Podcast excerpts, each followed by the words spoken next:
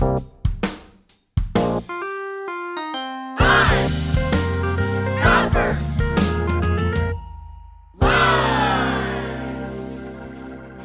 print friends, and welcome to a very special rebroadcast episode of Pine Copper Lime, the internet's number one printmaking podcast. I'm your host, Miranda Metcalf. I release weekly podcasts with people in the print world who are doing something a bit beyond the expected. So please subscribe on your podcast listening app of choice. You can find Pine Copper Lime on Instagram and Facebook, and you can also sign up for our monthly newsletter with print news from around the world, all at pinecopperlime.com. We also have a Patreon page where supporters can join up at tiers that start at just a dollar a month, and they all help to keep bringing you printmaking content every week. You can also get thank yous like stickers and totes, and if that sounds like something you're interested in, you can check out the link in the show notes. Also, if you're not interested in that, because even the idea of having one more thing you need to give your money to is super damn fucking stressful, uh, just ignore that request and uh, enjoy the show. Print friends, you may have heard it is the talk of the town that Pine Copper Lime finally has merch. Didn't get what you wanted for these past holidays? Well, now you have your chance. We have stickers, totes, shirts, and onesies, all with our logo on it, but we did not stop there. Do you love that Hieronymus Cock? I mean, who doesn't? He was a 16th century Flemish publisher who was instrumental in the history of printmaking. And don't you just get goosebumps thinking about him working with some of those greats like Peter Bruegel the Elder? Well, now thanks to your friends at Pine Copper Lime, you can get a sticker or even a shirt that tells the world you love that Hieronymus Cock. Just check out the link in the show notes. Printmaking forever, shun the non-believers.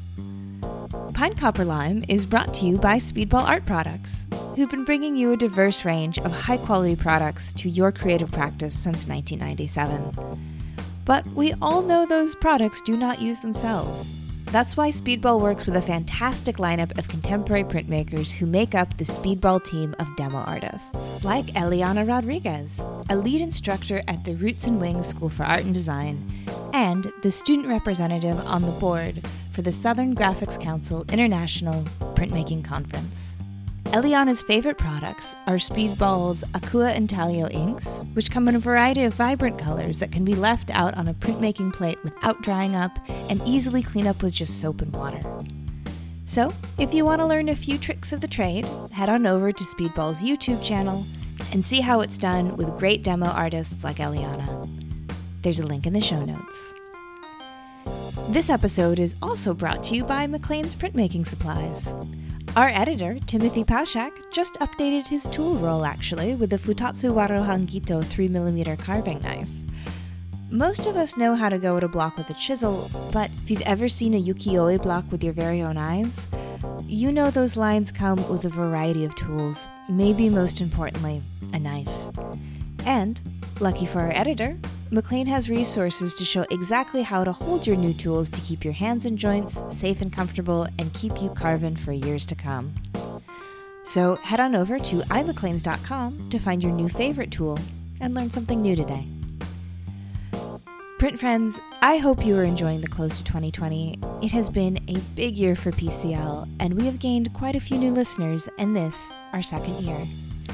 So, to celebrate, I'm going to dive back into the PCL archives for this week to share with you an old gem that, if you're a new listener, you may have missed, and if you're an old listener, you may have missed something in it. This week's episode is my chat with Kathryn Polk. This conversation remains the number one visited page on our website since it aired way back in November of 2019. And with good reason. Kathryn is our patron saint of lithography, and let me tell you, she does not disappoint. She's going to talk with us about growing up in her church going household in Memphis, her multi decade hiatus from art making, returning to art in her late 50s, and developing her incredible aesthetic. So, sit back, relax, and prepare to be drawn back into that Tennessee Smoky Mountain trance with Kathryn Polk. Hi, Kathryn. How's it going? Oh, hey, it's going great. Just uh, took a little break out of the studio and um, thought I would talk to you for a minute. yeah, thank you so yeah. much for joining me. I, I actually, this is the first recording I'm doing that is sort of post one year anniversary of the podcast. And oh, congrats! Thank you. Wow, that sounds great. Amazing. So you did it on Halloween a year ago? It was so uh, since I'm in Australia, it's November first. So we're a little bit ahead. Oh, yeah. Okay. All right. Well, that is amazing. Yeah, I, I checked you guys out, and it's quite exciting. You know, it's a great group of people you've spoken with so far, and I'm so honored to be a part of this. It's pretty flattering. Thank you. Well, you were definitely on my list kind of from the beginning. Uh, when Tim and I were first sitting down and thinking about, okay, who do we want to talk to? So um, I think it feels very appropriate that I finally got you on now and we can we can chat. So this is great. I know your work by reputation and I think by mutual friends and acquaintances and colleagues, but of course also SGCI as well.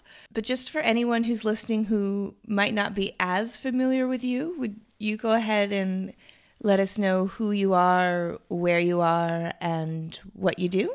Sure. Um, my name is Kathryn Polk. It's my middle name. I can always tell if someone's notifying me by my first name that it's not a friend.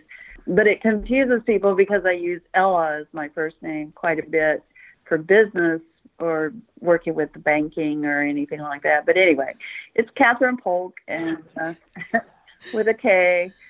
And I originally am from Memphis, Tennessee. I was born there and that was a long time ago.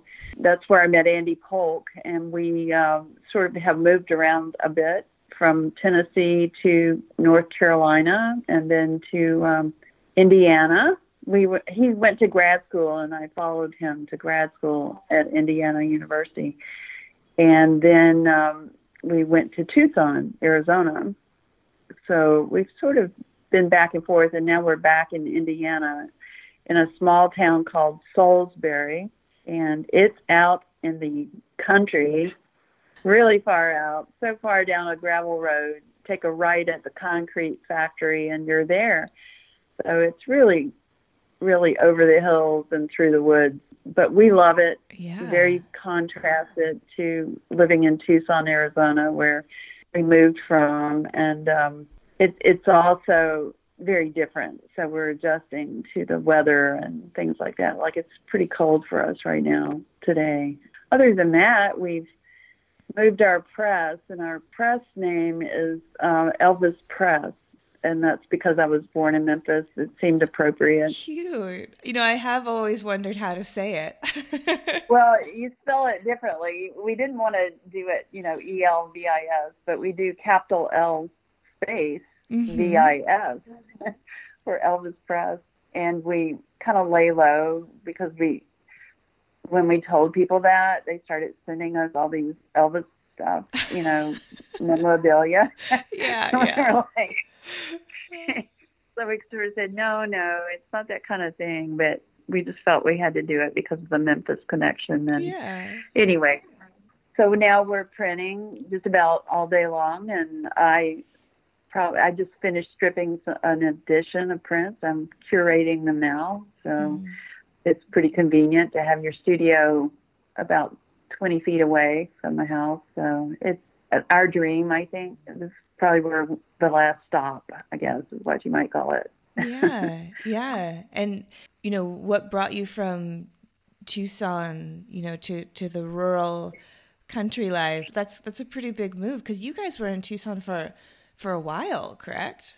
Yeah, it was over 30 years. So we were fairly well um, acclimated, I guess, to the desert. And I, I think my age, you know, I have to be honest, I was born in the 50s, and not many people say that anymore. So it, tells you that we really wanted to make a decision to be closer to our family. And we have two children, um, a son and a daughter our son's in Chicago and our daughter is in Bloomington, mm, Indiana. Mm-hmm. So that's only eight miles from this house. And that way we can be closer to family because Arizona was so far away that it would be twice a year, believe it or not. I mean, I know you're in Australia, but but it's harder to just drop over, you know, when you're 3 days drive. So one of the things that my husband and I talk about because of course both you know we're both American and both of our families are are in the states is that honestly being being in Sydney we still see them about once a year. It's kind of just like being across the country in a way because America yeah. is so large and it's so hard to get time off and funds to do the travel and that distance is real and it's it can be hard to be separated. It's not as central. And that's so funny that you were from Tucson for a, minute. I, I guess you were there three or four years. Yeah, we were there. Yeah. I think we must have crossed over, yeah. over, Definitely yeah. Seeing each other in the hall somehow. But um yeah, Tucson's a, a beautiful, bizarre place. In many ways, it, it's so surreal, you know, to live there. And I had oriented a lot of my work based around a lot of the survival icons of living in a desert, mm. you know. Hmm. And so when I moved, I sort of had to shift some of my thinking and my work because my work is all about the narrative and the things that surround me, the environment and things, as well as women. But yet, I always like to take into consideration, for example, I determined that my totem was the cactus wren. Uh-huh. You know, when when I was in Arizona, because you know I would always look at the flora and the fauna, and I realized that there is this amazing bird, the cactus wren, that makes its nest in the cholla cactus, and it's so indicative of survival. it's a harsh environment, but very secure in that it's protected itself with with the things that are very off-putting, you know, to any other creatures. And so I really love the nature of this bird.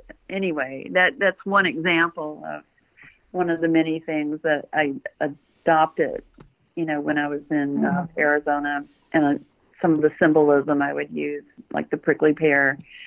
So when I moved here, it was a whole big shift in environment as well as community was different mm. because we're so isolated. And I think we had a an apartment before we bought our house, and the the insects that presented themselves to me were, I have never seen it in my life. It was pretty intimidating. and I, I thought, okay, we had our, you know, uh, scorpions in yeah. Arizona. Here we have this thing. I guess it was something like a centipede. I don't even know what it was, mm-hmm. but it presented itself to me the first night I was in Indiana again, and so it had to show up in my work, of course, and it yeah. represents a lot of things. Yeah. so I like to put little centipedes in my work now. That's really that's really interesting because I was pretty intimidated by the insect visitors when I moved to Tucson. I I remember really distinctly one night I was working because I was there for graduate school, so I'm there working late, and I'm at my desk and I just uh, see this insect maybe about as long as my thumb, maybe about half as wide some kind of beetle type creature just crawling up the wall and i just remember thinking like what now arizona? Like what now? Yeah my first night my first day in arizona we were moving in and a bark scorpion crawled out in the guest bedroom that we had and the same very night it, there was a tarantula on our oh porch. oh and I, I was freaked out because I had two smaller children when we moved there. Oh, and yeah. I thought, is this place safe? And, and it was sort of like, oh, what have we done now? And, but we were fine. You know, you just sort of survive. And I think just like everything, they don't want to have anything to do with you for the most part. And so you just kind of keep your peripheral going. Yeah. Watch for things.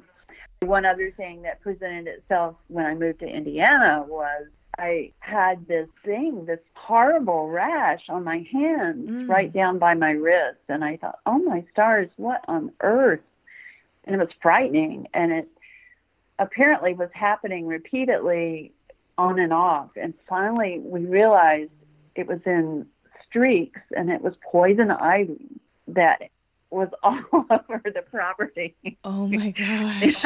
and I was gathering uh, wood for the fireplace, you know, for kindling and stuff, and and I was getting poison ivy. Oh my gosh. and I must be more reactive than my husband Andy, and it was Uh-huh. like, okay, okay, these centipedes and the poison ivy. What else? You know, Yeah. just bring it, bring it on. Exactly. but the poison ivy's now in my work and that's usually the way it works so i, I think it's there for some reason for Mhm. for my interpersonal growth or something i don't know yeah. Yeah. always Because you were saying that you that you grew up in Tennessee.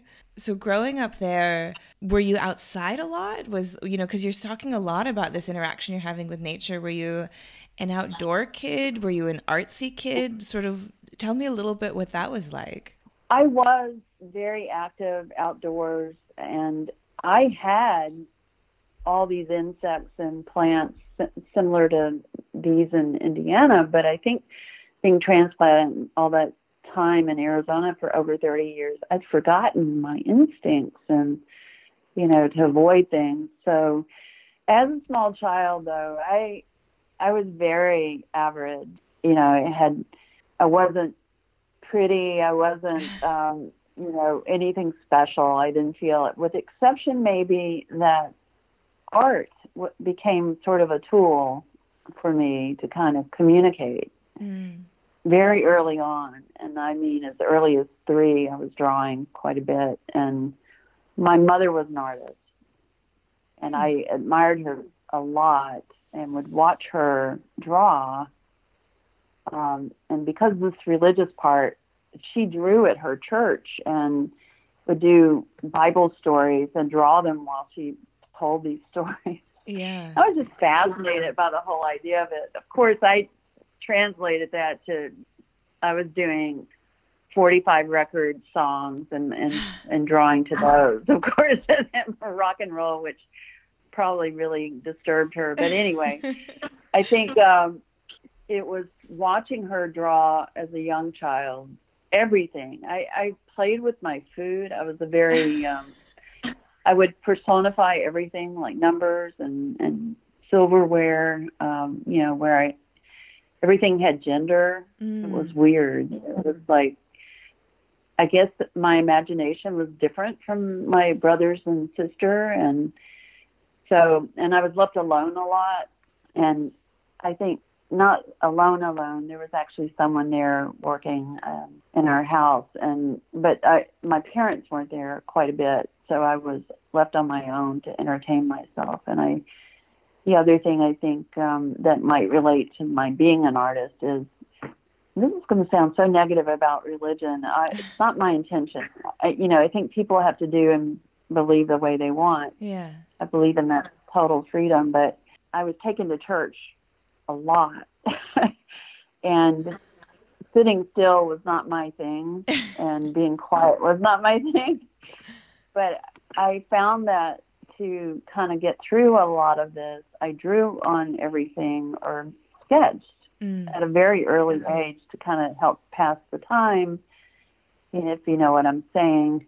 So I would manage to draw on everything that I could get my hands on because I had difficulty sitting still. Anyway, I yeah. I know that I know that it did sort of open doors for me in elementary school, Uh-huh. and then especially on up to high school. So I would where I felt I may not have been as academic as my my peers. I think I could definitely draw. I could communicate that way. It really helped me a lot.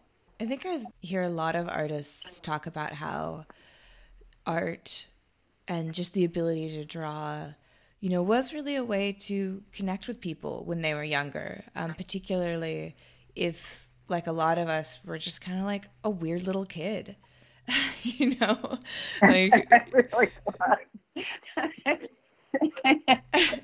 little kids. They they've got that almost that animal instinct of of like, oh, they're different you know like they can like kind of smell it you know and then and oh, yeah. um, it's a way to kind of bridge that though is to is they're like well but you know she can draw or like he can he can do whatever and i think that um that that positive feedback when maybe we're not getting a lot of positive feedback for other areas of our life really fuels mm-hmm. dedication that can last a lifetime yeah it probably put all my focus on the thing that I got attention for.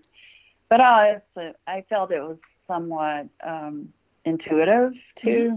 and it was sat- self-satisfying. I mean, it was the sort of, as well as maybe getting me through things. I felt like it, it was um, cathartic in a way. You know, it would help me cope you know, things weren't run, going my way, I just drew all the time. So I could kind of lose myself in this little world I was always making. So, mm-hmm. and I, I did that. I had an imagination. It got sculptural, you know, anytime I played, um, I built not just a little thing, I built a massive something. yeah. it kind of stood out in the neighborhood. I think people came by just to participate in my events but it was that kind of imagination where I just was kind of an overstatement for a kid. I, I think um I don't know. I again I think I I don't know if I was overcompensating for the fact that I was very plain. We didn't have a lot of money where I think there was peer pressure for nice clothes or ha- owning things. We didn't have that. So mm-hmm. I had hand me downs, and I think they were hand me downs to my sister, who gave me her hand me downs. So mm-hmm. it, it was quite a few out of date outfits where the elastic had worn out. My pants were always falling down. yeah, yeah. And you mentioned drawing to 45s, um, and I know that music is still a part of like, your practice, like the actual physical art making. Is that right? Oh my God, yeah. How do you know that? Oh, I did. I did. I did some reading on you, Kathryn. Like, no, I, I've got to wind up. I, you know, I am wound up anyway. I, I'm a pretty wound up grown up. It's pretty amazing that you know I survived this long. But it's like when I work, I need everything working. It's almost like orchestrated chaos, if that's possible. I've got to have a pace that keeps me going or keeps me getting this particular task I'm doing done. Uh, whether it's tearing paper, grinding stone, uh, printing, you know, cranking through the press, it's nice to have the right music uh-huh. at the same time. So you've talked a bit about how you like you're always drawing, how you had that kind of influence of seeing your mother draw and really using art and making to connect with people. And, you know, I think one of the things that stands out at your work is your incredible draftsmanship. It's it's really, really beautiful and really distinctive. But you you came to lithography um, a bit late in your practice, or not? I shouldn't say late, but late later than than some artists do. And I think anyone mm-hmm. who sees your lithographs, you know, looks like it. You must have been just like a fish to water. Um, but it wasn't until 2002 that you started making. Is that right? Yeah. Um, yeah, it's complicated, and I don't know how much time we have, but I'll try to say it quickly. I, I sort of took a, a long sabbatical from art. When I married Andy, I started working to sort of pay for things and um, when we he was in grad school, and so I got a job as an illustrator for a local newspaper, illustrating. Hmm. Um, I think at the time it wasn't it wasn't budget store fashion, but it was actually things like mattresses and stuff. Mm-hmm. So I drew strange things, but I could draw very fast. Yeah. and I adapt to things pretty quickly. So I did, and they no one does newspaper ads the way they used to, except in New York and Mm. LA. But um, I did that for a short while, and then I started moving into art direction because the people that were telling me how to do things and what to do, sometimes I didn't agree with how I was being told to do something. so I figured the way to change that was to take their job somehow or become what they were. And so I kept moving up that ladder and went from illustrator to art director to creative director. And then ultimately, this is the one that surprises everybody. I was president of a company, Really? and we did. did you know that? I did not know that. Okay. So for about 30 years, indirectly from the illustrator all the way up to running this company, we did. Um, was called Madden Media in Tucson, Arizona. You probably heard of them. I've heard perhaps, of them, but- yeah. yeah, I ran Madden Media. I was president of Madden Media, and we um, did back-end database solutions for Fortune 500 companies, which is hard to say in itself. But um, the idea, of, I, I'd come so far away from doing anything creative. It was very much like a zombie in business and high stress, a lot of pressure. Wasn't even doing creative. I was working with clients a lot, so I was pretty starved for something that I for my soul. Yeah. And um, I asked Andy. I said, "I don't want to do this anymore as of today." Wow. I said, "Could you meet me at a restaurant and with the owner? The owner of the company was Kevin Madden." And I said, "I'm going to resign, and Mm. I just don't know if I can do it. You know, leaving a a six figure salary is Mhm. a hard thing to do." yeah. And I said, "I need drink to, to help me get those words out." Yeah. And he met me. He rode his bike over to some restaurant, and we. I just said, you know, I I can't do this anymore. I'm really not into it, and it's really killing me, and all yeah, this. So yeah. I left that job, and then um, thought, okay, I'm going to make art again. And Melanie Yazzie invited me to go on a trip with her to New Zealand, and um, while I was there, it, we stayed on a marae where it was all artists, but it was indigenous New Zealand, Mhm. New Zealanders, and also all these artists from Canada and all over the United States, but they were indigenous people. So we were the only, you know, Pakeha or whatever you want to call Mhm. us, that were there. And she said, Here, put a block in my lap with a carving tool and said, Make a print, carve a Wow. block. And as of that moment, and that was right around 2002, I started carving on that. And I was so obsessed, and I found, okay, I love this. And by the time I got home, I had ordered up all these blocks. I probably did. I I'm not kidding. I probably did 12 editions that month. The first month I got back. And I was just Wonderful. so obsessive. Yeah. and I owe a lot to Melanie Yazzie. But I don't think I carve as well as someone like Tom Huck or um, you know some of these other guys who carve. That I felt it didn't quite work for me the way that drawing did, and I always had this love for drawing. And um, I don't know if you're aware, but my sketchbooks are the my main reason for living right now, and Mm. I felt like they sort of got me back into making art and, and discovering why I needed to make art again. So that I needed a type of vehicle, you know, if I went into printmaking with something other than relief, what would it be? And because Andy Polk, my husband, taught lithography at the University of Arizona, I said, teach me lithography. and he laughed. He, he said, okay, sure, yeah. Uh-huh. I think he thought, yeah, right. I'll teach her, and that'll, that'll last a week. Well, he about I'd say six years later, we were standing together out, I think, on the patio or something, and he said, "Boy, was I wrong." I had no idea that you would be as interested or as uh, into it as you are. But you said, "Boy, was I wrong." If anything, it's it's just I can't stop. I love it, and it, it was like the dam burst and all this pent up energy for those 30 years running and working in those companies. hmm I had an explosion. It was this creative sort of explosion, and it's not to say I, I didn't do some pretty bad work. I, I, oh boy, if I could get my hands on all that stuff I did in the first, I'd say six years, you know, I'd burn it with a match. I really would.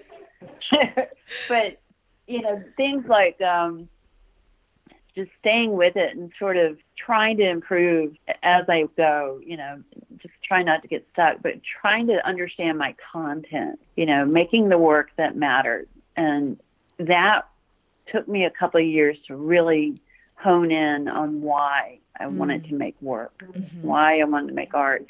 And that was probably the biggest, hardest thing for me to re-enter making art again was I felt like that pony that had been on a treadmill and gets turned out to the giant 600 acres of pasture and you just don't you're you're intimidated. You don't know what to do yeah. with that. And i it took me a while and i had to make mistakes but and the thing that helped me the most was my sketchbook because those sketchbooks are your ticket to fail. I mean you can just sketch all day long and do the worst stuff.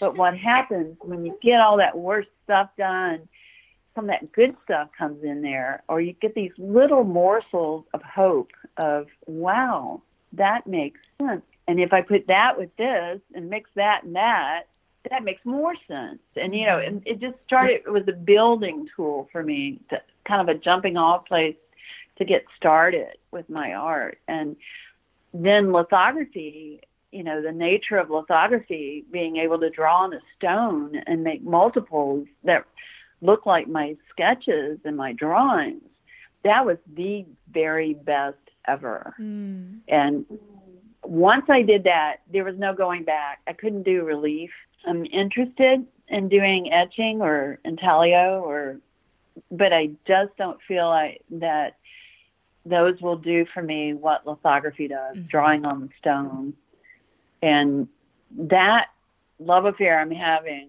it, it's insatiable. I can't get enough. I really physically dream it. You know, when yeah. you love something, don't you dream about it? Mm-hmm. And I realized for the first time I was an artist. I think it took me about 10 years where I really accepted the fact that I must be an artist because I live and talk and breathe it yeah. all the time. And that, that, that made me happy. Yeah. I'm not making six figures.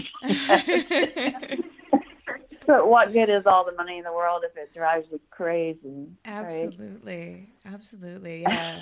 Anyone I know who's who's you know really lived that that life where they're just like working and working for the money, but making good money. You know, one of the things they'll say is that like you know the only thing I have to show for it is like a J. Crew cashmere sweater in every color. Like that's it. You know, like there's just no joy. There's no like or, yeah. Aren't you near they it used to be Coogi from down under, right? Yeah, yeah. I don't even you know back in the eighties. Totally, totally, I remember that world. It was absolutely insane. I mean, mm-hmm. where my New York clients, and I love New York, I truly do. I think the art there is amazing. But my clients really, really sized me up by my shoes, my watch, mm. my pen, everything. And I felt my hair, everything had to be judged there. But I love my LA clients because they were so laid back. They didn't even wear socks, and I thought they were the coolest people ever. But um, yeah. um, and, you know, I did some pretty big accounts. I worked on electronic art in LA, well, San Francisco, and yeah. I also um, I worked on some big accounts you know, on I, I worked with Gucci for a brief mm. time. Got to meet Dr. Gucci back in the 80s. It was, I mean, or, as good as it gets, I guess, for that kind of world. But making art, that's the other thing. It's like I quit expecting anything back from it. Mm. And I mm. honestly thought, okay, those were the wrong reasons to make the work. I it's got to be something personal for making me care. What makes me care? And when I quit worrying about what people thought of me and what I should be doing or what I thought people thought I should be doing, when I quit doing that, things clicked. And the honest thing was, I think people actually noticed me more when I quit trying. in that way, you know, to please or to try to do what I trendy or whatever it was. And I, I, I look back, I'm not, I'm shocked that anyone would care now, but I personally feel that it, it fulfills a, a side of me that, that sort of helps me cope. It helps me sort of expel demons, you know, mm. with what I'm living with that I, you know, whereas I think in the past I might have just, I don't even know if I could have worked it out with my yoga. You know, it's just art's really it, it kind of does feed my soul now and I, I think when I don't do it I get this sort of feeling of deprivation where I am without you know I'm starving mm-hmm. or something's not right if I'm not making it or if I travel or something. So I sound like a, um, an evangelist. Oh i love it. No it's it's beautiful. I'm i'm i'm so yeah i'm so happy to hear that because it i think I mean, I know that so many people hearing it will identify with that. And at, you know, some of my favorite and most often or most common feedback that I get from the podcast is people will say they're listening to it alone in their studio and they'll feel like they're not alone. And I think that, you know, hearing someone like you speak so beautifully to just that need to to be creating and the catharsis you can get from it, I'm I'm sure will connect with a lot of people. That and that second chance. I mean, that sort of the idea that coming back to art at the age of 50, which I was 50 when I started making work again, um, you know, from undergrad. I left, by the way, I was at Memphis State University when it was called that at the time and I left my junior year, so I never got my BFA or my MFA, and I'm really open and honest about it, even when I teach at mm. a university. But um, not making art all those years, and then coming at the age of 50 and making it and starting up again, I never expected it to be what it is today to me. You know, it, it just amazes me that, first of all, I'm able to do it all day long, or that anybody you know, getting invited to a school to talk to students, it's a huge honor. You know, when I talk to students, I'm so invigorated by the time I get home because of their passions and their excitement for their work.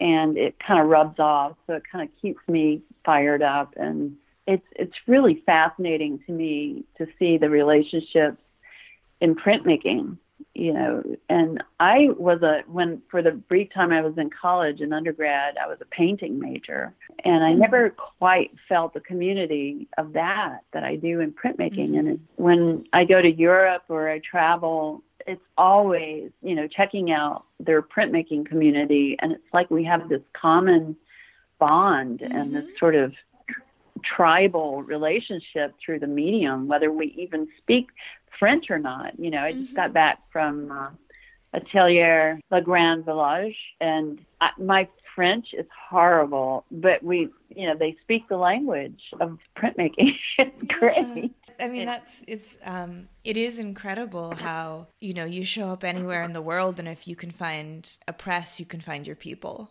It's amazing. Yeah, yeah. it's true. It's yeah. really true. Yeah. And everybody listening might might feel the same way too. It makes the world, you know, mm-hmm. not so big. Absolutely. Absolutely. Yeah.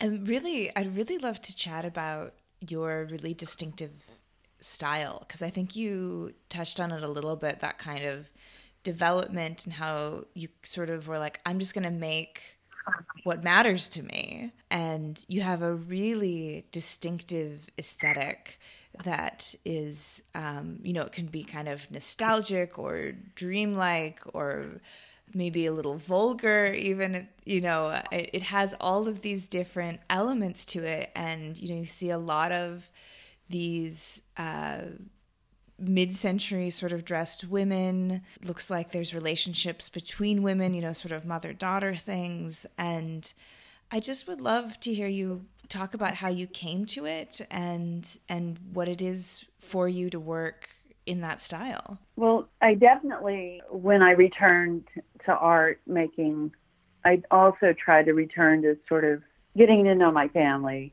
Uh, when I was in business, I worked 70 hour weeks, so I was not very accessible. And I have to admit, I probably was not approachable either uh, because I was so busy. But as an artist, I kind of started wanting to understand where I came from more and relate more to who I was. And I think by knowing your family and trying to revisit, which is, we were slightly dysfunctional, so that wasn't easy to do.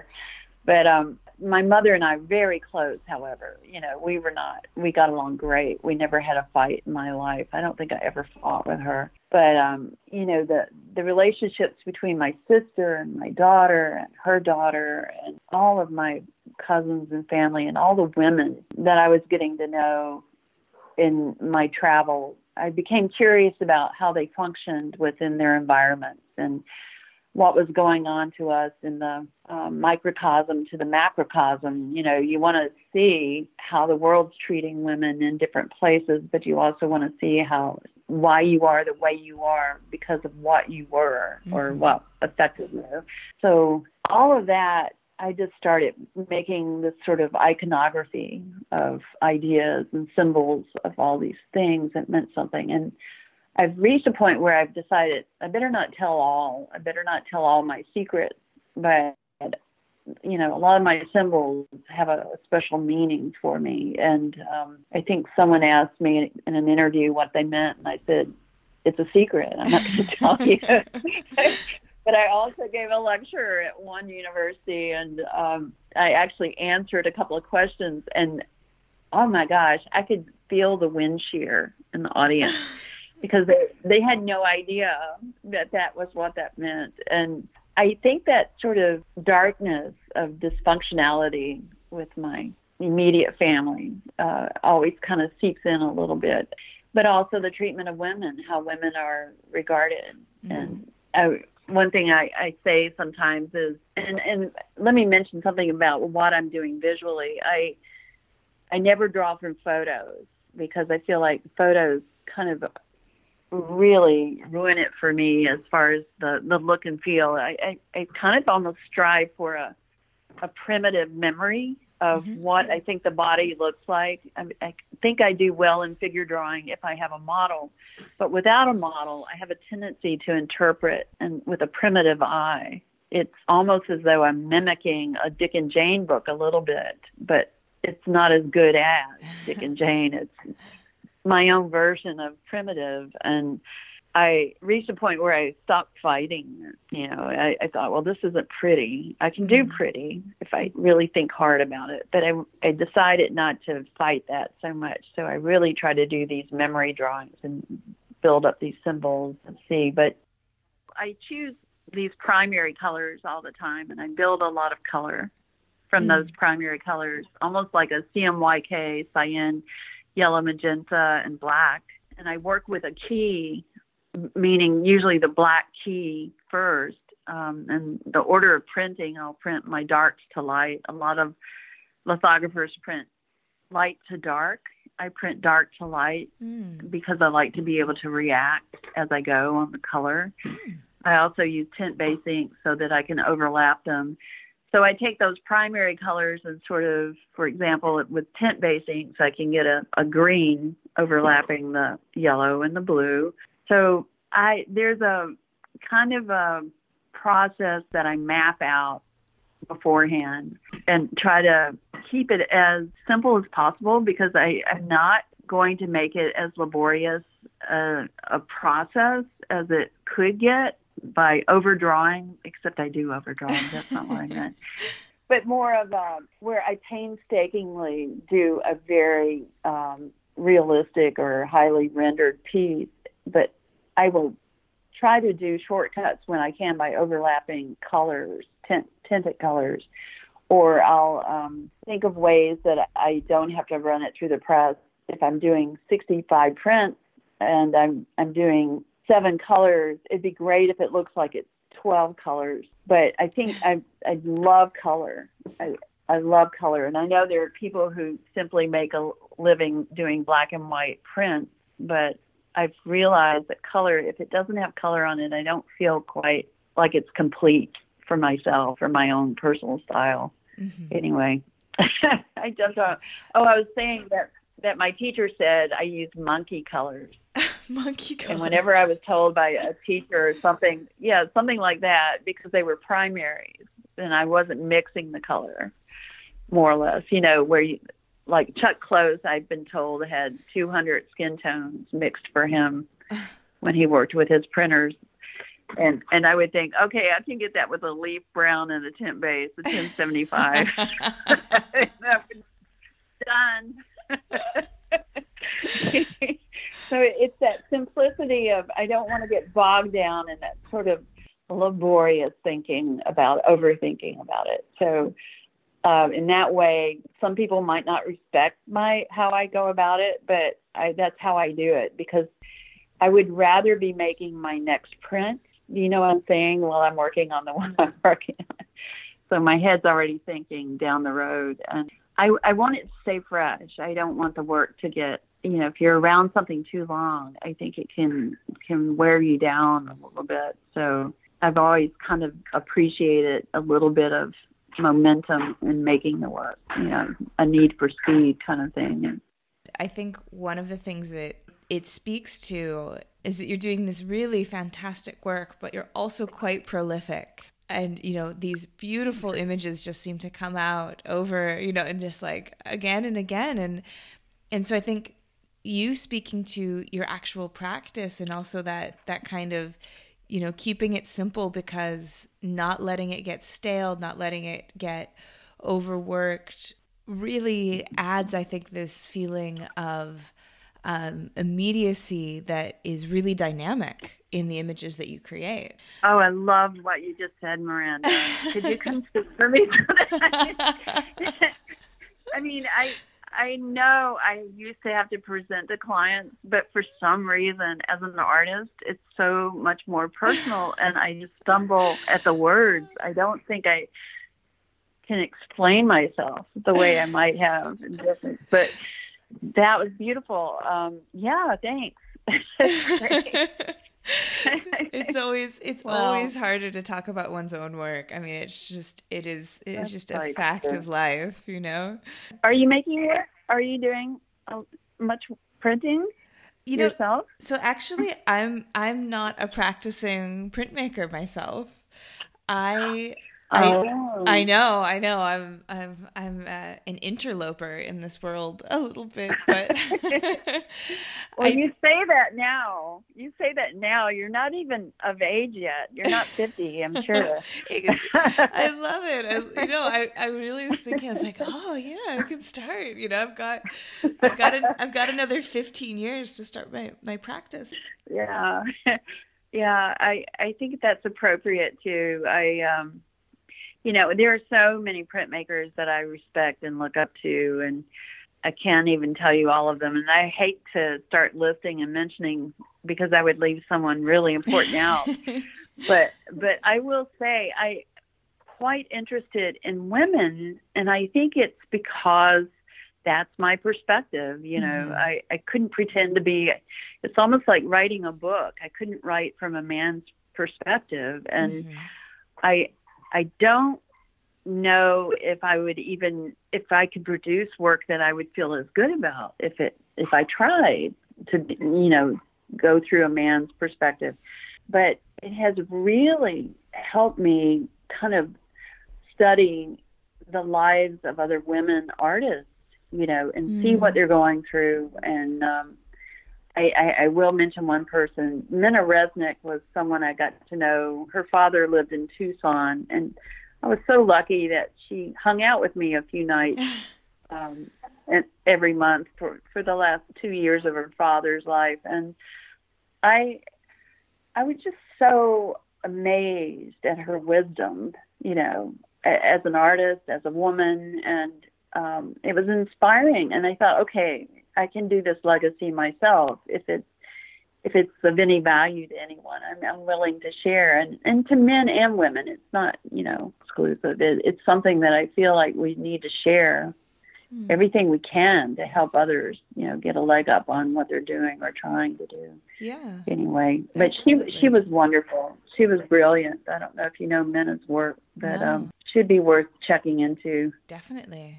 You know, I think you know one of the the things that's really prominent and um, you know one of the first things that strikes people about your work is that it's it is female centered you know sort of and and about a female experience.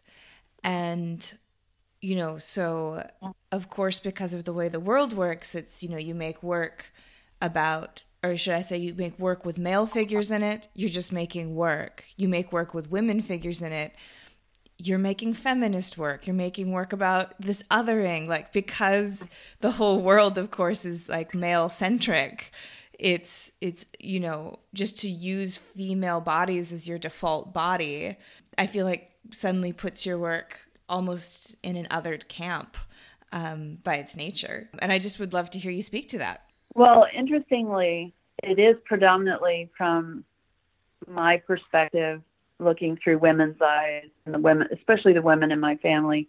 But there have been situations where I do also like to take away gender.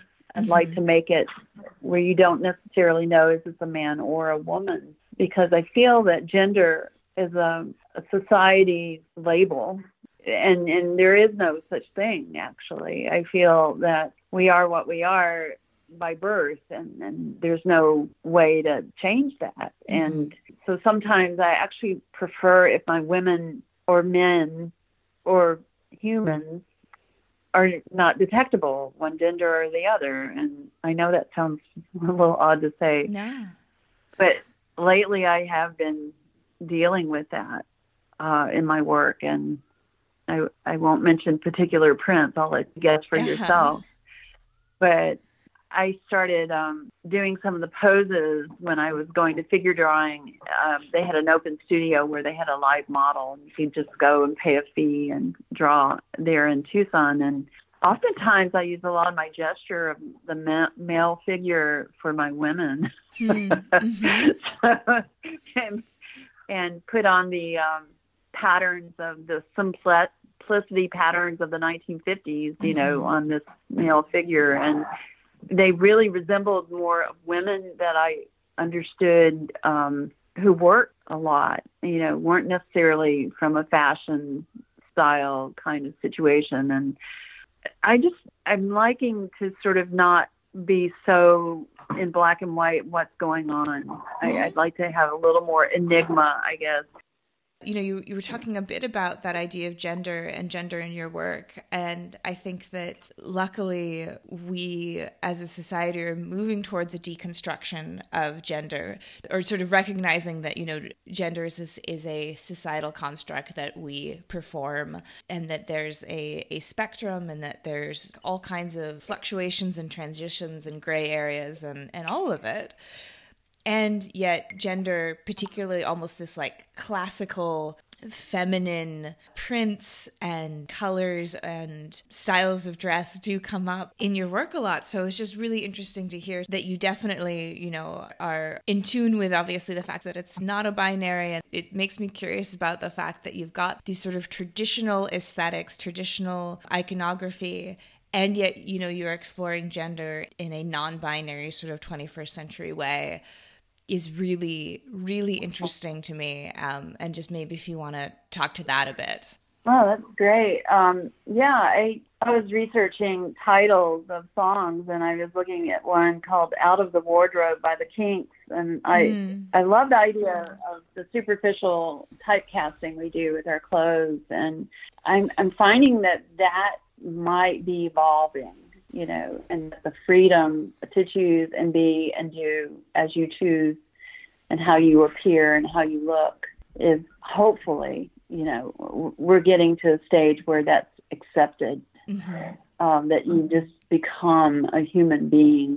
And you're probably going to hear, I have a hard time when I feel that people are alienated because of they don't fit a part mm. or they're made to feel as though mm. they are um, an outcast because uh, within especially family units I think can be the worst and and I won't mention specifics but you know when you have family members that are not out and, and your heart breaks and mm-hmm. you, you just think you know i'm living out loud why can't you and you want to support that you want to support the fact that they have they're safe for being who they are and to live out loud and so I, I think when I deal with things in society or in my family, I, I do put it in my work. And again, I, I don't want to get into the specifics of the close family members or anything like that, but I want people, I want in my work to speak to things that bother me.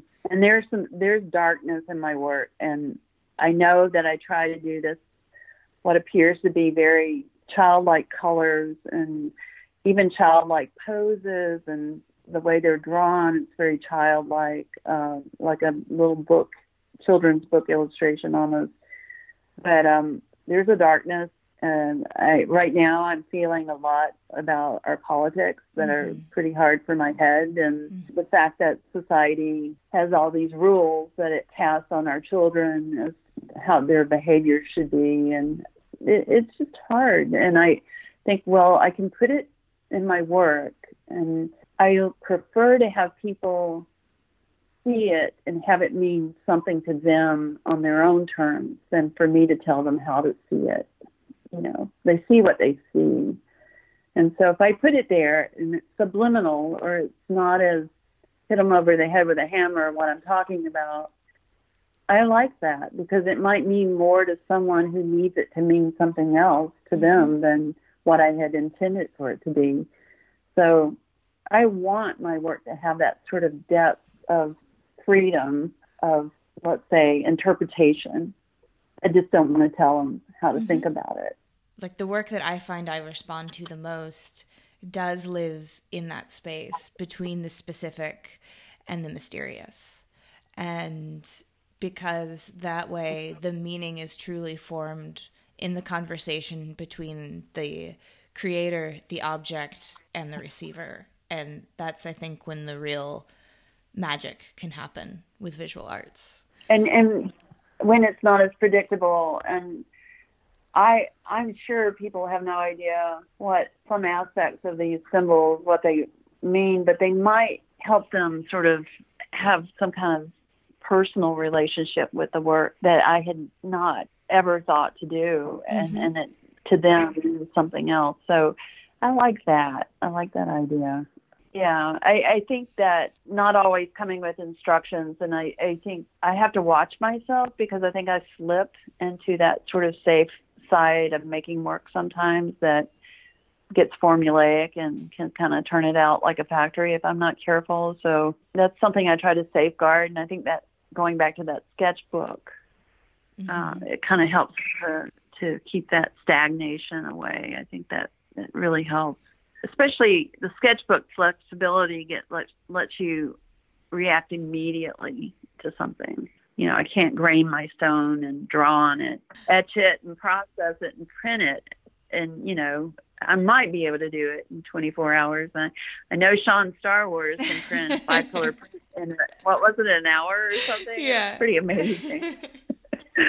but um, I don't know. It, it's um, I, I'm still figuring stuff out, and I certainly don't know everything, and and I like it that way. I like that I don't know everything. Yeah, because it, it gives me a yeah a lot more that I have to learn, and I I think um I'd be in trouble if I thought I knew everything too. Boy, wouldn't that be boring? Yeah, yeah, absolutely, absolutely. Well, I think that's that's actually a, a beautiful place to wrap up our chat. I really like that. And I just wanted to, yeah, to, to thank you again and to ask that maybe you let people know where they can follow you and, and find out more about you and, and your new adventures. Well, I am on Instagram and I'm known as One Chair, and One Chair is O N E C H A I R on Instagram, based on the fact that I never want to supervise people again. So I want a one chair studio. I only want one chair in my studio. Uh-huh. Way. I love but it. But that's me, one one chair. Yeah. Okay. Yeah, excellent, excellent. And then is there is there anything like on the horizon that you're particularly excited about or want to make sure people know about coming out? Oh, well, I'm trying to prepare for a couple of shows in January. I actually I'm showing at Wally Workman in Austin, Texas during PrintAustin. Beautiful. And or if you're in Tucson, I'm at um, Davis Dominguez Gallery, which I love those guys. They, they've been so sweet to me all these years. Well, well, thank you so much again. Um, this has been like just like a total pleasure, and you were just great and open, and I'm really looking forward to, to sharing this. So I'll I'll definitely be in touch. Again, Miranda, I'm honored. Thank you so much. Well, that's our show for this week. Join me again next week when we're back with our new episodes, and we're starting out hitting the ground running with another bi monthly bilingual episode with our friend and collaborator Ronaldo Gil Zambrano and our guest Danny Gonzalez. You won't want to miss it. This episode, like all episodes, was written and produced by me, Miranda Metcalf, with editing from Timothy Pauschak and music by Joshua Weber. We'll see you next week.